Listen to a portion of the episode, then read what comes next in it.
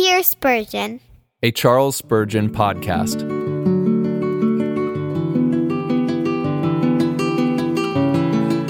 Christ is glorious, let us make him known. Sermon number 560, delivered on Sunday morning, March 20th, 1864, by Charles Spurgeon at the Metropolitan Tabernacle, Newington.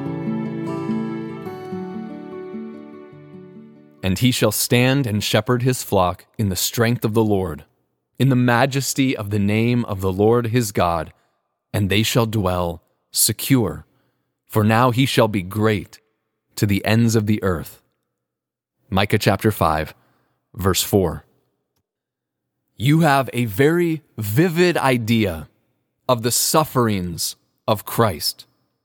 Your faith has seen him sweating great drops of blood in the Garden of Gethsemane.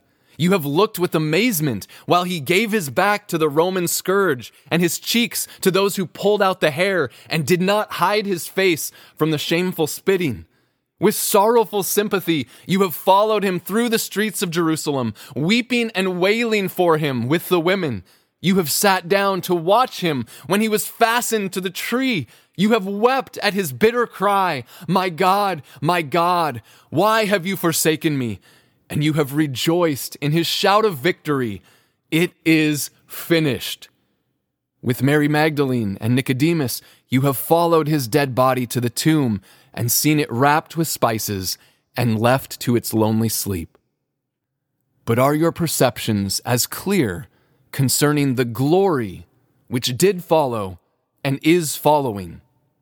Can you see him quite as distinctly when on the third day the conqueror rises, bursting the bonds of death with which he could not be held?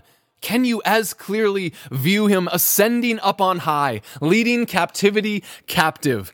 Can you hear the ring of angelic trumpets as the victor returns from the battle, dragging death and hell at his chariot wheels? Do you plainly perceive him as he takes his seat at the right hand of the Father until his enemies shall be made his footstool? Can you be as clear this morning about the reigning Christ as you have been about the suffering Christ?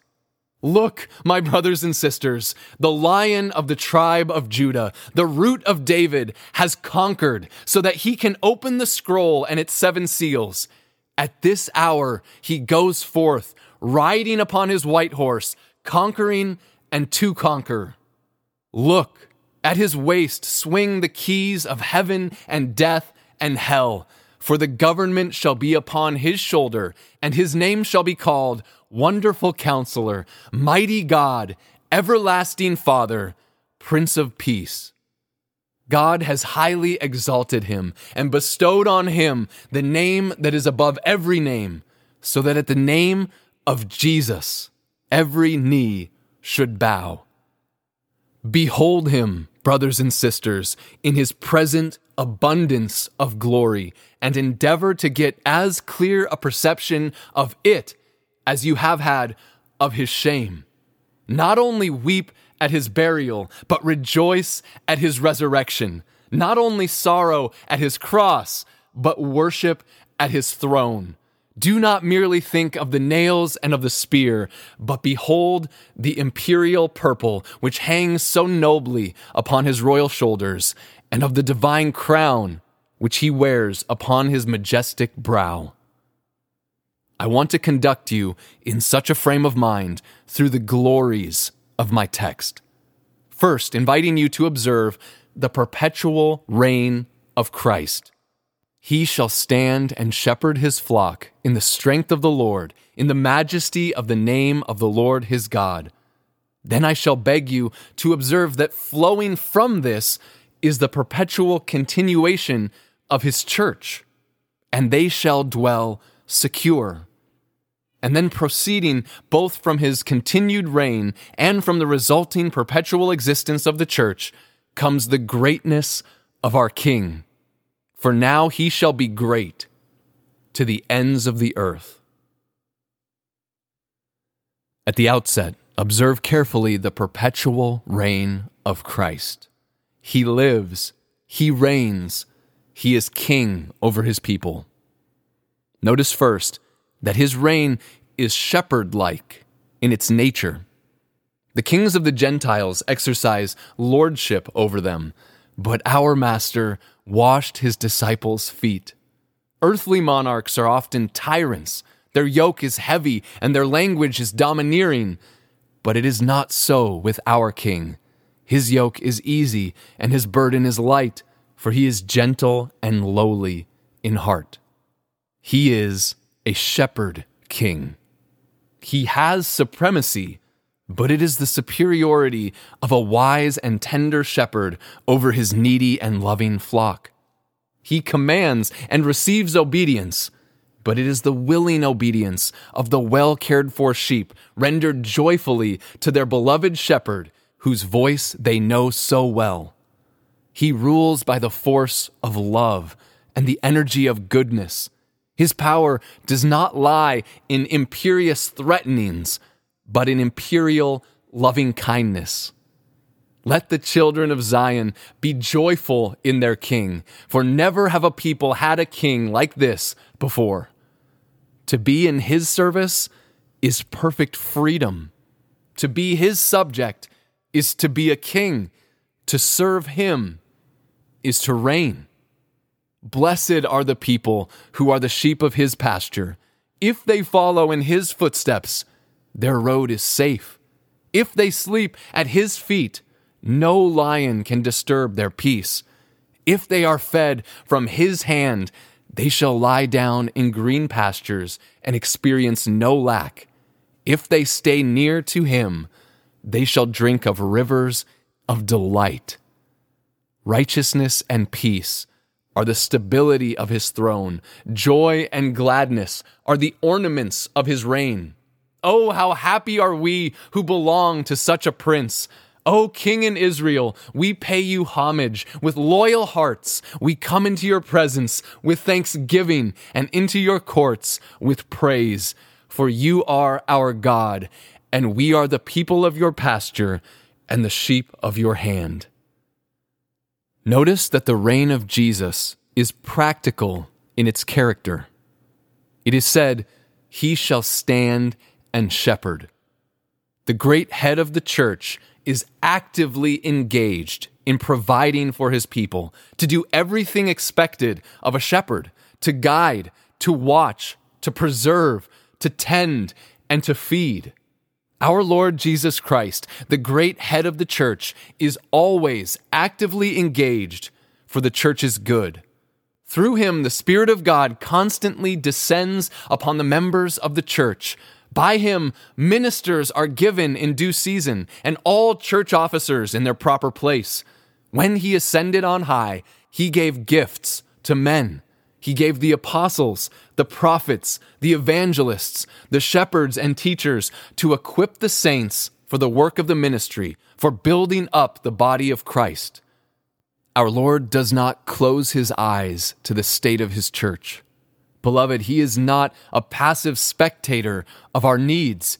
He is this day standing and shepherding his people. They are scattered, I know, as far as the poles of the earth, but our mighty shepherd can see every sheep and lamb of his flock, and he gives them all their portion of food in due season.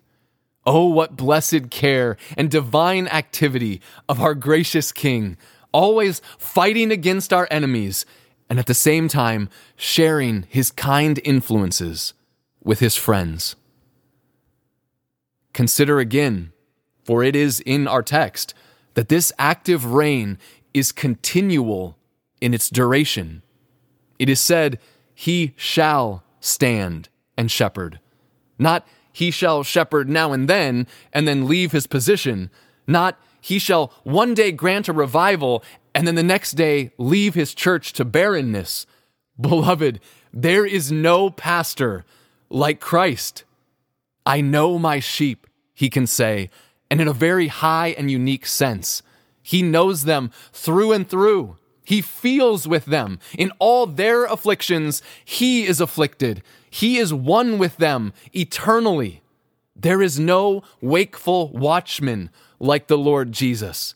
Those eyes never slumber and those hands never rest. That heart never ceases to beat with love and those shoulders are never weary of carrying his people's burdens. The church may go through her dark ages, but Christ is with her in the midnight. She may pass through her fiery furnace, but Christ is in the midst of the flame with her. Throughout her whole history, wherever you find the church, there you will find the church's Lord. The head is never severed from the body, nor is the watchful care of this gracious husband toward his spouse suspended even for an instant. I implore you to labor to perceive this noble picture. Here are his sheep in these pastures this morning, and here is our great shepherd with the crown upon his head, standing and feeding us all and not us all alone, but dispensing his tender mercies to all the multitudes of his elect throughout the whole world. He is at this moment King in Zion, ruling, present everywhere, and everywhere showing himself to be strong in the defense of his saints. I wish that our churches could be more influenced by a belief in the abiding power, presence, and preeminence of their living and reigning Lord. He is no dead king whose memory we are asked to embalm, but a living leader and commander whose orders we must obey and whose honor we must defend. Do not fail to discern that the empire of Christ in his church is effectually powerful in its action. He shall shepherd in the strength of the Lord. Wherever Christ is, there is God. And whatever Christ does is the act of the Most High. Oh, it is a joyful truth to consider that he who redeemed us was none other than God himself. He who led our captivity captive was Jehovah Jesus. He who stands today representing the interests of his people is very God a very God. He who has sworn that every one of his people, whom he has redeemed by blood, shall be brought safe to his Father's right hand, is himself deity. O oh, my brothers and sisters, we rest upon a sure foundation when we build upon the incarnate God.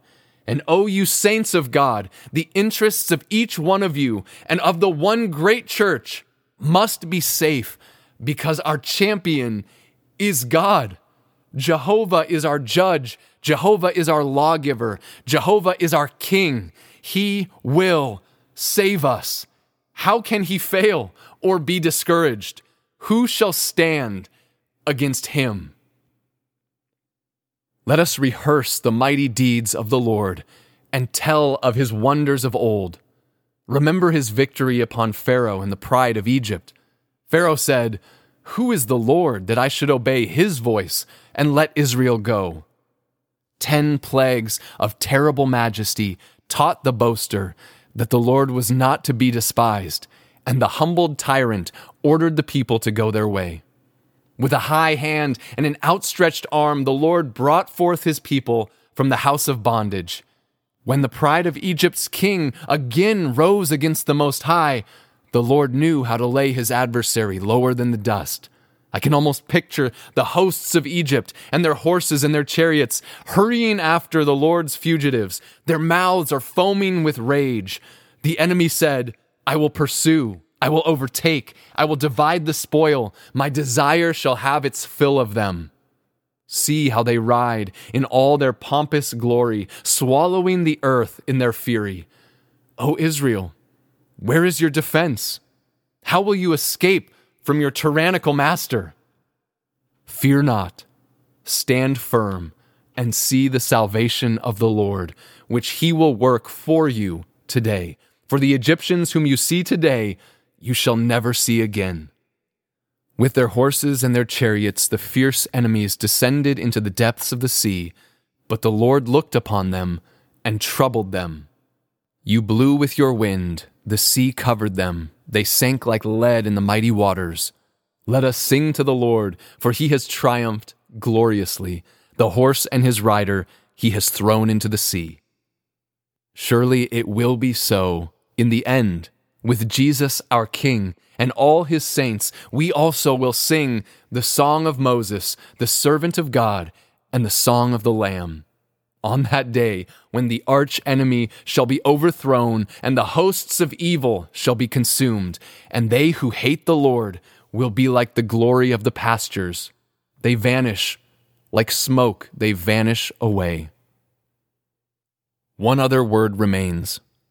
Our Lord's kingdom is most majestic in its character.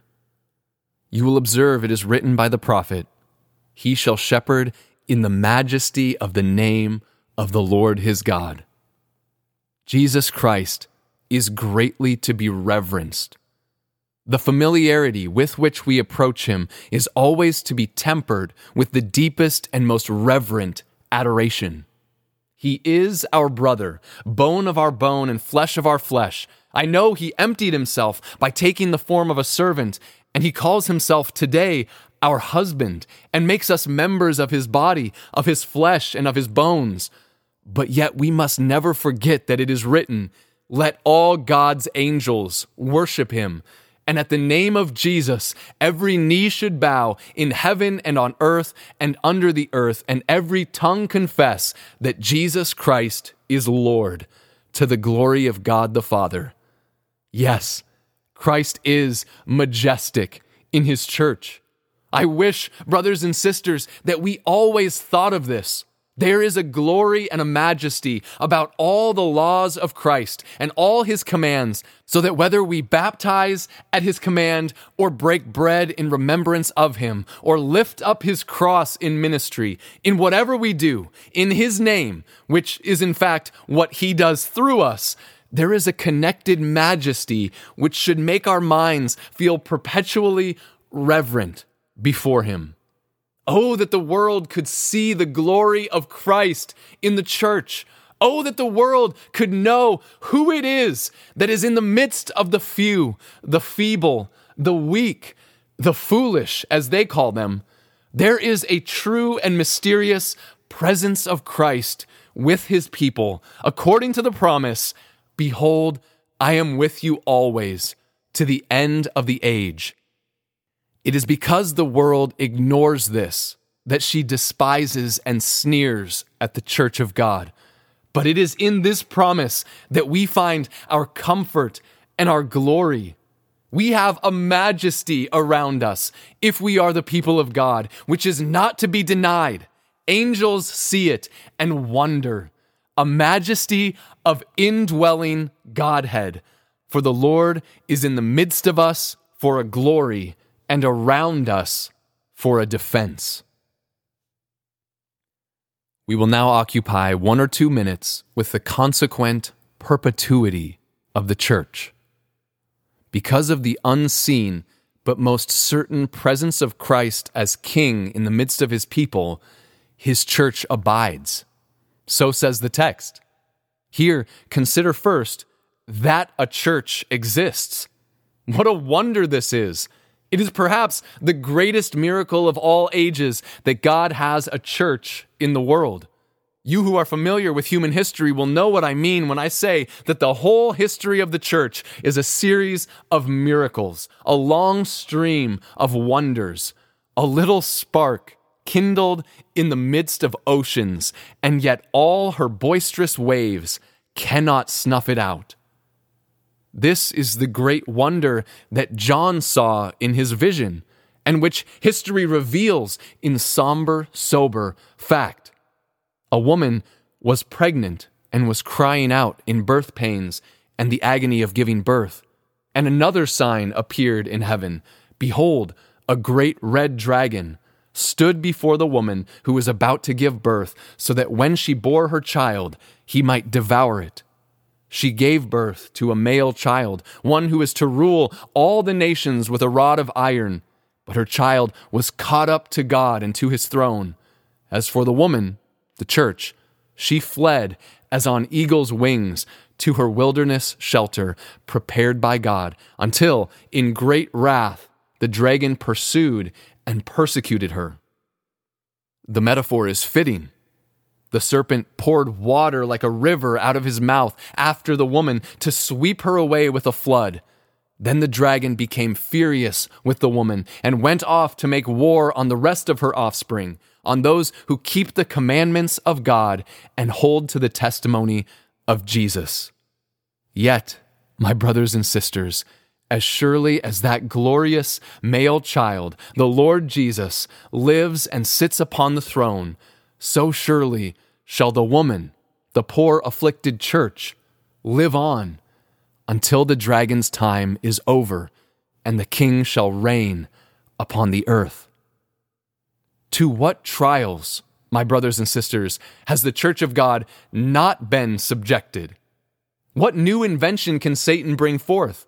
The fire, the rack, imprisonment, banishment, confiscation, slander, all these have been tried, and in them the church has been more than conqueror through him who loved her. False doctrine without, heresy and schism within, hypocrisy, formalism, fanaticism, pretenses of high spirituality, worldliness. These have all done their worst I marvel at the wondrous ingenuity of the great enemy of the church, but I think his devices must nearly have come to an end. Can he invent anything further? We have been astounded in these ages by an unbelieving bishop. We have been struck dumb with sorrow and amazement at a decree which declares that a church professing to be a church of Christ must permit men to be her ministers who deny the inspiration of Holy Scripture. This is a new thing under the sun. What next? And what next? But what shall we say about all this? The church, I mean, the company of the Lord's called and faithful and chosen, still exists. The Lord has his elect people who still hold up the word of truth. And even in the most reprobate church, he may still say, I have a few names, even in Sardis, people who have not soiled their garments, and they will walk with me in white, for they are worthy. Observe, the text says, She shall dwell secure, which means not that she exists now and then, but that she exists always. This is wonderful. Always a church when the full force of the pagan emperors came like a thundering avalanche upon her, she shook off the stupendous load as a man shakes the flakes of snow from his garment, and she lived on, uninjured. When papal Rome vented its malice even more furiously, when cruel murderers hunted the saints among the Alps or worried them in the low country, when they poured out their blood in rivers and dyed the snow with crimson, she still lived on and was never in a healthier state than when she was immersed in her own gore when, after a partial reformation in this country, the religious pretenders determined that the truly spiritual should be harassed out of the land, God's church did not sleep or suspend her work of service. Let the covenant signed in blood witness to the vigor of the persecuted saints. Hear the voice of Cargill and Cameron thundering among the mountains against a false king and an apostate people. Hear the testimony of Bunyan and his companions who would rather rot in dungeons than bow the knee to Baal. Ask me, where is the church? And I can find her at any and every period from the first day when in the upper room the Holy Spirit came down, even until now in one unbroken line, our apostolic succession runs, not through the Church of Rome, not from the superstitious hands of priest made popes or king created bishops. What a varnished lie is the apostolic succession of those who boast so proudly of it, but through the blood of good men, of true men who never forsook the testimony of Jesus through the work of true pastors, laborious evangelists, faithful martyrs, and honorable men of God, we trace our lineage back to the fishermen of Galilee and glory that we perpetuate by God's grace that true and faithful church of the living God in whom Christ abides and will abide until the worlds crash. Observe, dear friends, that in the use of the term dwell secure, we have not only existence and continued existence, but the idea of quiet, calm, uninjured duration. It does not say she lingers, hunted, tempted, worried, but she dwells secure. Oh, the calmness of the church of God under the attacks of her most malicious foes. It is most noteworthy how, in most instances, the church of God still keeps her foothold where she has been most savagely persecuted. In modern times, we find in Madagascar, after years of extreme persecution, the church of God rises from her ashes like the phoenix from the flames. All that the enemy has done has been of no avail against the church.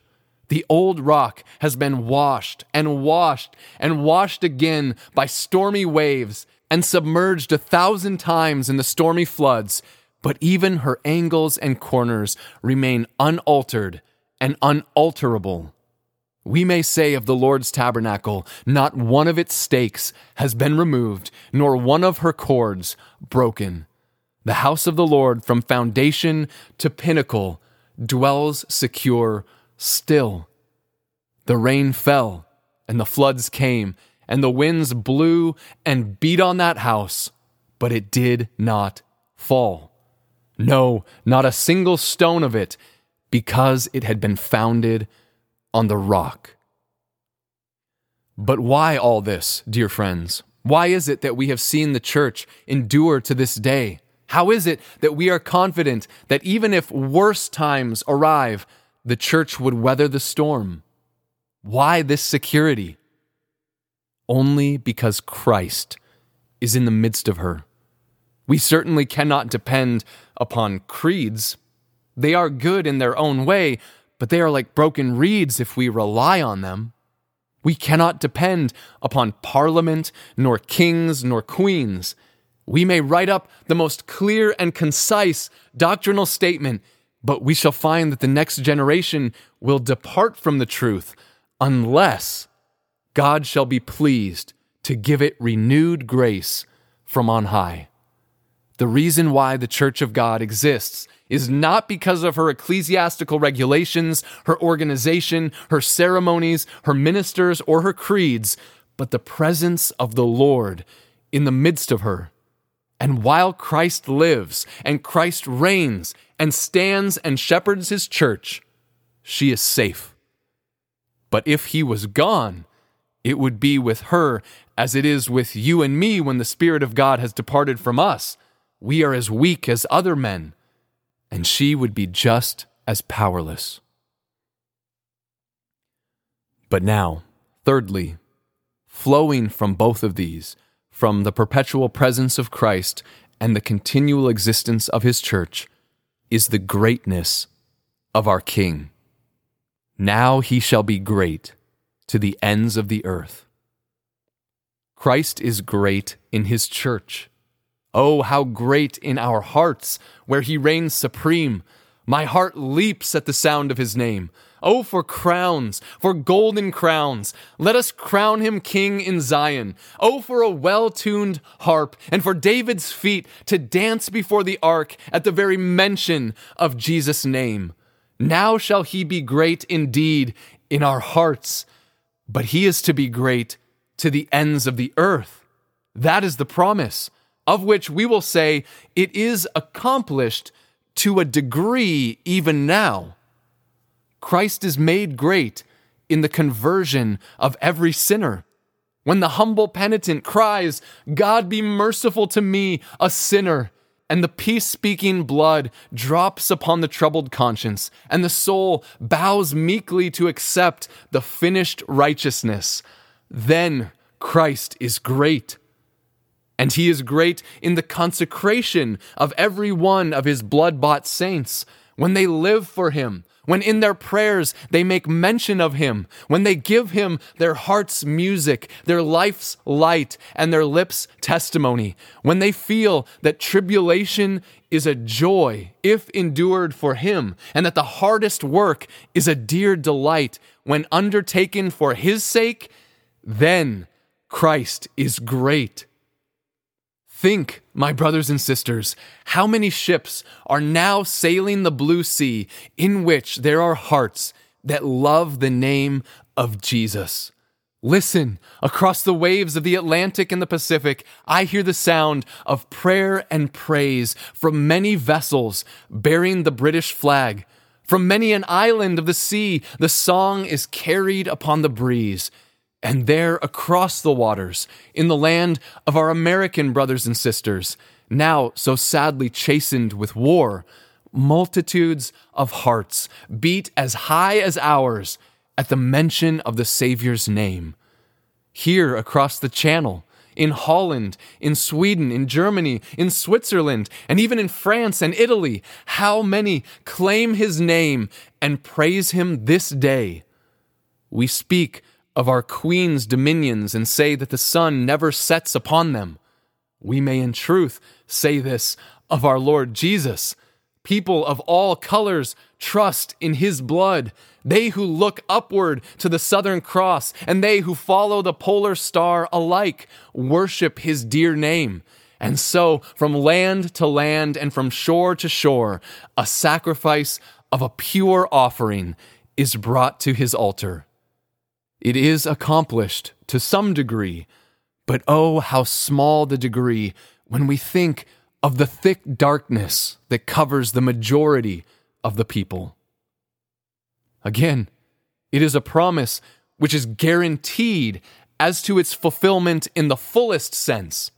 Courage, brothers and sisters. Courage! The night is not forever. The morning comes. As I think about the signs of the times, I would gladly hope that we shall live to see brighter and better days. Now, says the text, he shall be great to the ends of the earth. Prophet, I wish that your now were true this day. Now, even now, let him reign. Why does he tarry? Why are his chariots so long in coming? Will it be, my brothers and sisters, that Christ will come before the world is converted? If so, come, Lord Jesus. Or will the world be converted first? If so, we welcome the mercy. But whether or not, this we do know he will have dominion from sea to sea and from the river to the ends of the earth. Those who dwell in the wilderness shall bow before him, and his enemies shall lick the dust. The day will come when everywhere the great shepherd shall reign. But remember, dear friends, that while this promise is thus guaranteed as to its fulfillment, its accomplishment is to be prayed for. This also I will let the house of Israel ask me to do for them, to increase their people like a flock. The mountain of the Lord shall rise in the latter days. But take note, though there will be no sound of trowel or hammer, the sound of prayer and praise will be heard as the mountain of God's house ascends upward. You know the picture. The prophet had seen the Lord's house standing, as it were, in a valley, and as he looked at it, it became a little hill. The ground began to heave, and soon it had grown from a little hill into a lofty mountain, and up it rose and grew more great before his eyes, until the Alps were dwarfed and the Himalayas were stunted, and up it still went. And not the house only, but the mountain too, until infinitely higher than the projected Tower of Babel, which man meant to be the world's center. This house stood out clear and sharp above the clouds, having pinnacles high up in God's heaven, and yet deep foundations in man's earth. And all nations began to flow to it as to the great center. What a dream! What a vision! Yet this is how it will be. The church is, as it were, in a plain, just now, she begins to rise. Oh, remarkable movement. She begins to rise. Her mountains swell and grow. She attracts observers. She cannot be held down.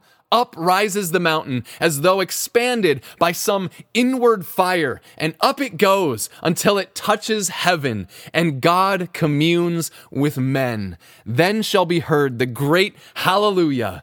The dwelling place of God is with man, and he will dwell with them. But then, and this is the conclusion, and I hope God may help me to press it on your hearts all this is to be labored for as well as prayed for. My soul pants and aches to see Christ as glorious in the eyes of people. Is there a Christian here with a soul so dead that he does not desire the extension of his master's kingdom? Sirs, is there one among you who counts it little to see Jesus Christ lifted up in people's hearts? I know I speak to many, and the Lord knows it, to many of whom Christ is the dearest of all, the fairest among 10,000, and altogether lovely. Now, if Christ is to be glorified, he must be glorified through you. If his kingdom is to come, it must come through you. God works, but God works through means. He works in you to will and to work for His good pleasure. Souls are to be saved, but they are not saved without instruments. The feast is to be furnished with guests, but you are to go out to the highways and hedges and compel people to come in. I know my master is to have many crowns, but they are to be crowns for which you have fought, which you have won through his grace and which you place at his feet, that he may honor you by wearing them upon his brow. I have been musing all this week upon that celebrated scene in ancient history, which seems to me to be so much like the state of our church just now the story of Gideon, the son of Joash, threshing wheat in the winepress because he was afraid to be seen by the Midianites who had ruined the land. Now, we, as Baptists, have generally been too much afraid to be seen. We have threshed our corn somewhere away in the winepress, up a back court, down a narrow street.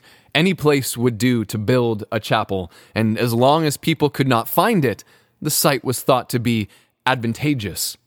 It was threshing wheat in the winepress to hide it from the enemy. Well, now I think the time has come that we should not be afraid of these Midianites any longer. Long has the church of God been oppressed and kept back. She has been content to let the world devour her harvest. There have been few additions to the churches. They remain very much what they were 20 or 30 years ago.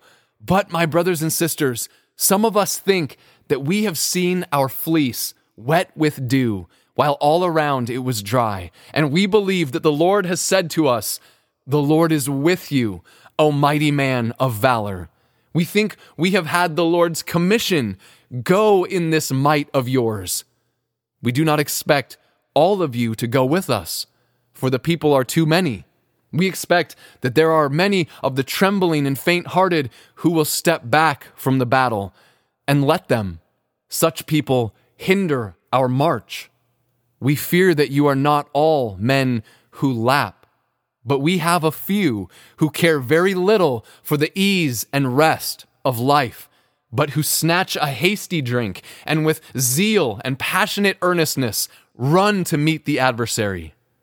Now, these we do expect to go with us to the battle. But what are we to do? The hosts of Midian are counted in the millions here in this great city, we have three million people. And what if I were to say two and a half million of them do not know their right hand from their left in matters of religion? I believe I should speak too charitably. For if I could believe that there were half a million true believers in London, I should have vastly greater hopes for it than I have now. But alas, that is not the case. Millions, Millions are gathered in the valley of indecision who are not on the Lord's side. What can you and I do? We can do nothing of ourselves, but we can do everything by the help of our God. Where Christ is, there is might, and where God is, there is strength. Let us therefore, in God's name, determine to plant new churches wherever openings occur like Gideon's men, let us rally around our church officers and follow wherever a warm heart leads the way. Gideon took his men and instructed them to do two things. Covering up a torch in an empty jar, he commanded them at an appointed signal to break the jar and let the light shine then blow their trumpets and shout, A sword for the Lord and for Gideon, a sword for the Lord and for Gideon. This is just what all Christians must do. First, you must shine. Break the jar which conceals you. Throw aside the bushel which has been hiding your candle and shine.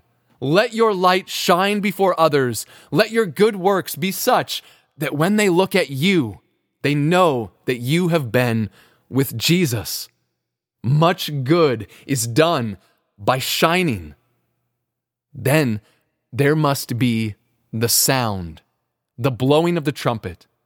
Oh, dear friends, the great majority of London will never hear the gospel unless you go and blow the trumpet in their ears. Many who are members of this church never heard a gospel sermon until they heard some of you preaching in the street. Why, said one, I never went to a place of worship, but I went down a street, and there stood a young man at the corner. I listened to him, and God was pleased to send the arrow to my conscience, and then I came into the house of God. Take the gospel to them, carry it to their door, put it in their way do not allow them to escape it. Blow the trumpet right into their ears. In the name of God, I pray you do this. Remember that the true war cry of the church is Gideon's war cry a sword for the Lord. God must do it, it is God's work. But we are not to be passive. Instrumentality is to be used a sword for the Lord and for Gideon. If we only cry, a sword for the Lord, we shall be guilty of presumption. This is the cry of every lazy person. What good ever comes from saying, The Lord will do his own work, let us sit still? Nor must it be a sword for Gideon alone, for that would be idolatrous reliance upon an arm of flesh. We can do nothing of ourselves but put the two together a sword for the Lord and for Gideon. Oh, my brothers and sisters, God help you to learn this lesson well, and then you will go forth, shining and sounding, living and teaching, testifying and living out the truth. It seems to me that now is a glorious opportunity. There is a spirit of hearing among the people Almost anyone may get a hearing who is willing to preach Christ. Now or never, sons of Jacob, in God's name, go forward and let something be done for God and for his Christ and for a perishing age, for a dark world, for heaven's glory and for hell's defeat. Up, you who know the Lord, and may God give you a great victory and deliverance. I want you to make some practical point of these things today. God has been pleased to put a sword into my hand and to give me my torch and my jar. The pastor's college has now become in the Lord's hands a marvelous power for good. A blessing greater than I could have expected rests on this work. We are continually sending them out and God uses them in the conversion of souls. I have never seen any institution more blessed in the conversion of souls than the institution of our college. Without saying anything to discount other efforts, I do believe God has given our institution a special blessing and will continue to do so more and more. I want you all, both hearers and readers of my sermons, to feel that this is your work and to help me in it while we continue to cry, A sword for the Lord and for Gideon. God works, and therefore we work. God is with us, and therefore we are with God and stand on his side. Inasmuch as many of these men plant churches, we want you to help to build the places where the new congregations can be accommodated. And to that end, we have striven to raise a fund of £5,000 to be lent out to these new churches to be repaid by installments without interest. It is a small sum but it is as much as I think we can do, and careful stewardship will turn it to good account. And when this is done, we will go on and do something else for Jesus.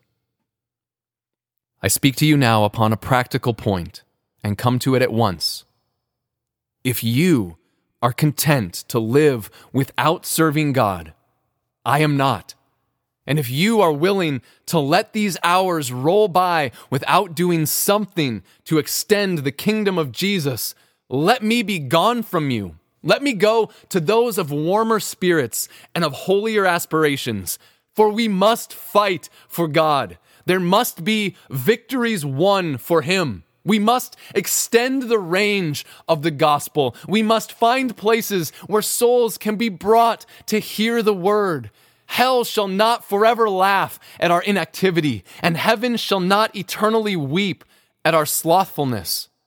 Let us be up and doing. Every one of you, go out personally and serve with your flaming torch of holy example and with your trumpet tones of earnest declaration.